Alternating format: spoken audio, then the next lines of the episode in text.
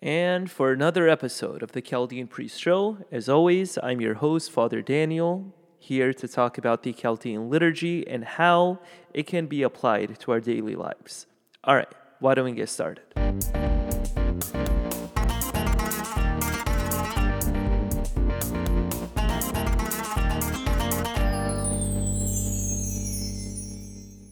I'm not sure how everyone else's weekend was, but you can say mine was pretty busy. We started up our catechism and First Communion programs.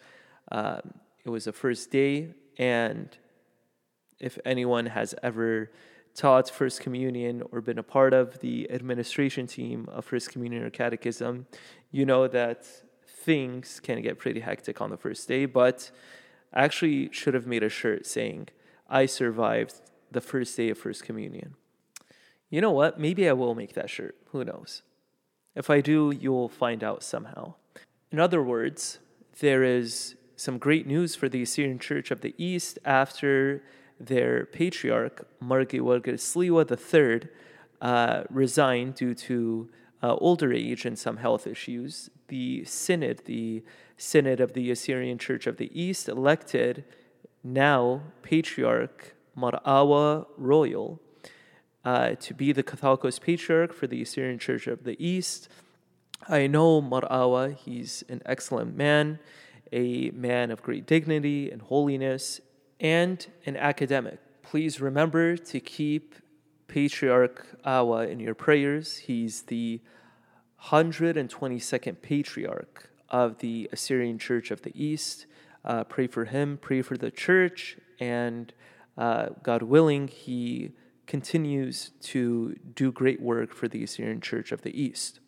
Okay, for our topic for today, I'm going to start by reading you guys a section from the Chaldean liturgy. So this is in the, okay, this is going to be a long title, okay? The Thursday evening martyr prayers, okay? And it says this Holy martyrs, hail! O friends of Christ, who won victory and who gained the glorious crown, shaming Satan in the fight. Blessed are you on that day when the light of Christ will dawn and you share the banquet with him. I want to concentrate on the holy martyrs being referred to as friends of Christ. Okay, before we can know what and how to become friends of Christ, we first need to know what a friend is, right? So we need to define our terms. What's a friend? I want you to pause it here and think about how you describe a friend. What would a friend be? Okay, now that you've unpaused, and I'm pretty sure no one actually paused it, but I'll give you the benefit of the doubt. Okay, I want to turn towards our good friend Aristotle. In book 8 of his Nicomachean Ethics, he talks about three forms of friendship. So he says this Similar to is the case of those who love on account of pleasure, number one, for people are fond of those who are witty, not because they are of a certain sort, but because they are pleasant to them. Therefore, those who love on account of utility, that's number two, feel affection for the sake of their own good, just as those who love on account of pleasure feel affection for the sake of their own pleasure. Okay. And then he goes on to say this But complete friendship is the friendship of those who are good and alike in point of virtue. Okay. So, these three forms of friendship two are wrong to have. One is the goal of friendship, which is the last form of friendship, which is the friendship of virtue. Now, as we go on to talk about these two other forms of friendships, it's good to think about our own friendships in the backdrop of it. Okay. So when he talks about the friendship of pleasure, okay, so this could mean many things. Okay. Having a friendship only based on pleasure is this form of friendship. So I think one way to interpret this and Aristotle does expound on this later on in his book. But a friendship of pleasure could be having a friend just because they're fun. they're fun to have. I only hang out with this person because I like having a good time. And I know if I call this person to hang out or I call this person to talk on the phone, I know it's always going to be a good time. And that's the only reason why I'm friends with this person because they'll never let me down in having fun. Or another form of a friendship of pleasure is only having a friend to have someone else with me to indulge in immoral actions, whether it's partying, getting drunk, sexual immorality, whatever it may be. If you have a friend that you have befriended only for this purpose, then you, my friend, have a friendship of pleasure. Next, the friendship of utility. This means that, and it sort of speaks for itself, that you have a friendship and you've befriended someone only to use them. Maybe people in their adolescent years only made friends with certain people because they were the smartest kids in the class and they knew they would always provide the right answers for certain tests and quizzes and homework and what have you. I know I've seen that and experienced that in my time of middle school and high school. I'm sure we all have. We've all seen that. And this can also be compared to, for example, let's say you're relaxing at home and whatever you're watching TV or something, or watching the Padres lose against the Dodgers, and you, your phone starts ringing and you see a name that pops up on your phone that's utterly nostalgic. This person is a nostalgic person. And the reason why this person is nostalgic is because you haven't spoken to this person in years. And then you see their name pop up on your phone. What's the first thing you're going to think of? Now, I don't want to judge everyone who calls someone else out of the blue because maybe sometimes it's for a grave reason or whatever it may be, but most of the time, that person is calling you because they need something.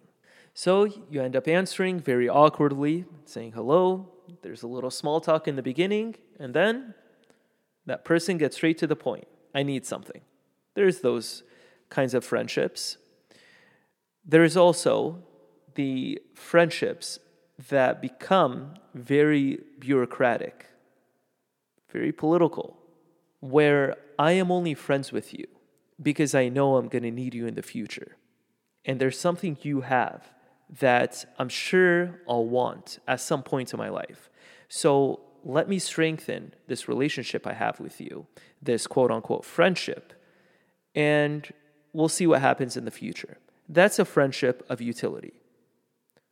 That is not a true friendship. And we see this all the time in the political realm, where you see these politicians taking pictures with other politicians, having a photo op with owners of mom and pop shops. And you, I mean, you will see this all the time. If you don't believe me, go on YouTube, go on social media, look up a random politician, and you'll see something along those lines. Okay whether they need votes in the future, they're up for reelection. I don't know. I don't know. But you'll end up seeing that. And maybe you've experienced that yourself, where that person does end up calling you later on and is asking for your allegiance and your fidelity in some project or something that they've been working on. And then lastly, there is the friendship of virtue. And I want to go back to Aristotle and see what he says about this friendship that should be desired by all. He says this For such people wish in similar fashion for the good things for each other, insofar as they are good, and they are good in themselves. But those who wish for the good things for their friends, for their friends' sake, are friends most of all, since they are disposed in this way in themselves and not incidentally. So beautiful. You are friends with someone for the sake of being friends with someone and for the good of the other person. A friendship that is built on virtue, where when I see you do wrong, I tell you so that you can be a better person because I want greatness from you and I desire greatness from you.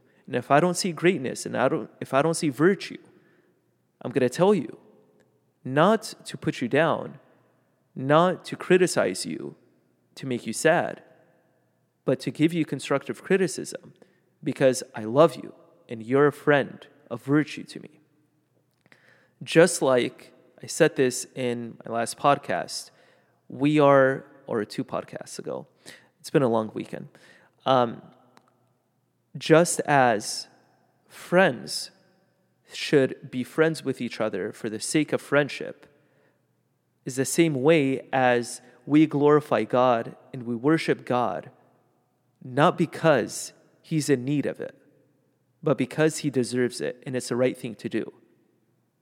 Worshipping God for the sake of worshiping God and not for any other reason and you could see these two be parallel with each other. You could see how friendship of virtue that Aristotle talks about and the glorification of God can be looked at in a similar way. And we're now tiptoeing a little closer towards this martyr hymn that I read for everyone in the beginning. To be friends of Christ, these martyrs who were witnesses of the faith who died at the sword are true friends of Christ. But we're not there yet. Now we have another element of this, and that is dating. Okay. This has become such an ordeal for so many people, anywhere from middle schoolers to high schoolers to young adults to adults what is dating? What is a proper form of dating? What does it mean to date? What is the idea of dating someone else? And the reason why I'm mentioning this is because this reflection of friendship sheds a lot of light on dating and why some people are confused about this aspect. Because now you have different ideas of dating, right? So some parents tell their kids, you will not date until you're married. But then you have other parents allowing their kids to have these cute little dating relationships when they're, let's say, in middle school. So you have two extremes who's right and who's wrong, or are both wrong, or are both right. What's going on with dating? And unfortunately, some people have been hurt so much from dating others that they tell themselves, I never want to date again because any person I date will do this to me and I'm wounded and I'm scarred and I'm never going down that route again. Or some people just can't find a date. And because they can't, they reach the conclusion of, I'm never getting married. I can't find a date. Okay, let's start with what dating isn't. So, dating isn't an excuse to be affectionate with someone else. That's number one. Dating also isn't a way of escape, to escape certain problems, certain situations that you have in your life.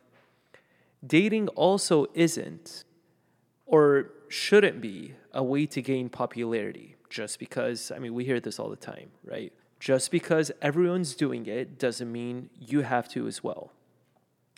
So, th- this is what dating isn't. Now, what's dating?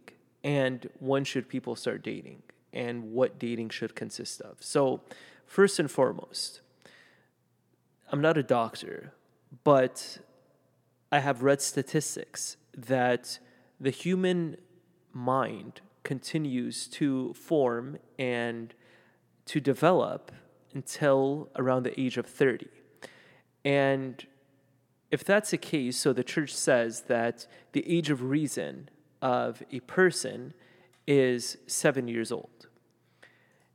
So, if someone starts to be at the age of reason at seven years old and continues to grow and to develop in their mind and their behavior and their discipline, there comes a point where we start to think we're grown up all of a sudden. We are the ones that dictate when we're grown up and when we should have certain responsibilities and when we can indulge into certain grown up things.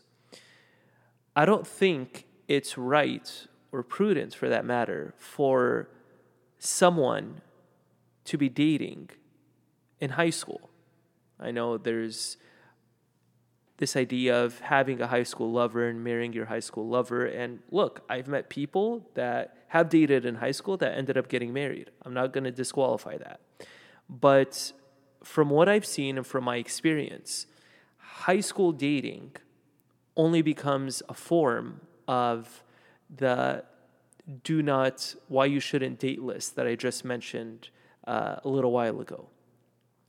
Either it becomes a way to show your affection to someone, or you want to gain popularity at school where you're dating a certain person, um, or what have you. And this isn't fruitful because what ends up happening is you start falling into sin, really.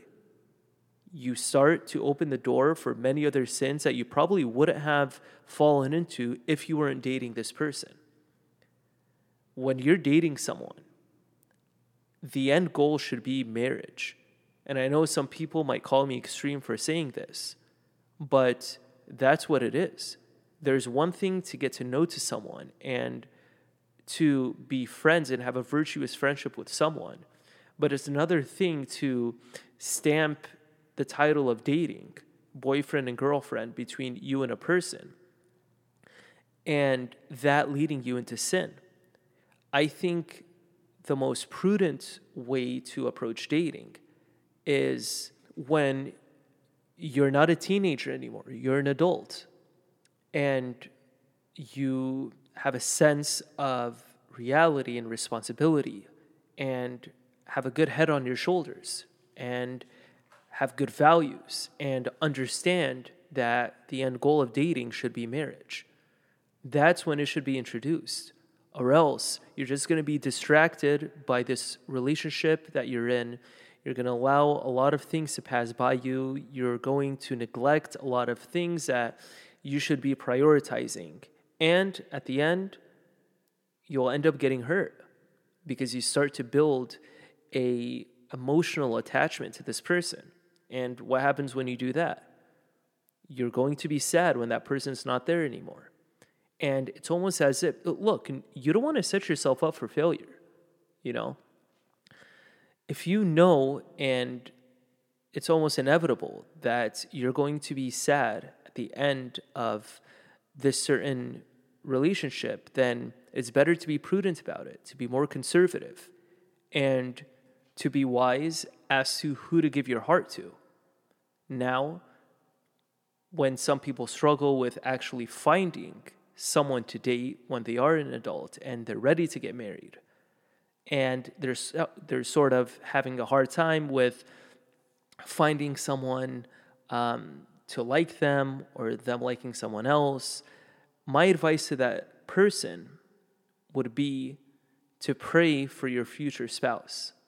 I think that's the best way to go about it because what you're doing is you're involving God in this search of your future spouse and God will point you to the right way. You want God to choose your future spouse, right? You want to be involved in His will for you. And the best way to do that is pray for your future spouse, be involved in the church, go to the Bible studies, uh, involve yourself in different activities because you become more involved in the church, and being more involved means you're exposed to more people and that could be a good way to be introduced to other people that share the, some common interests with you, like the church. So that's Father Daniel's Dating Advice 101. And I'll just end it there. Now for the lines then.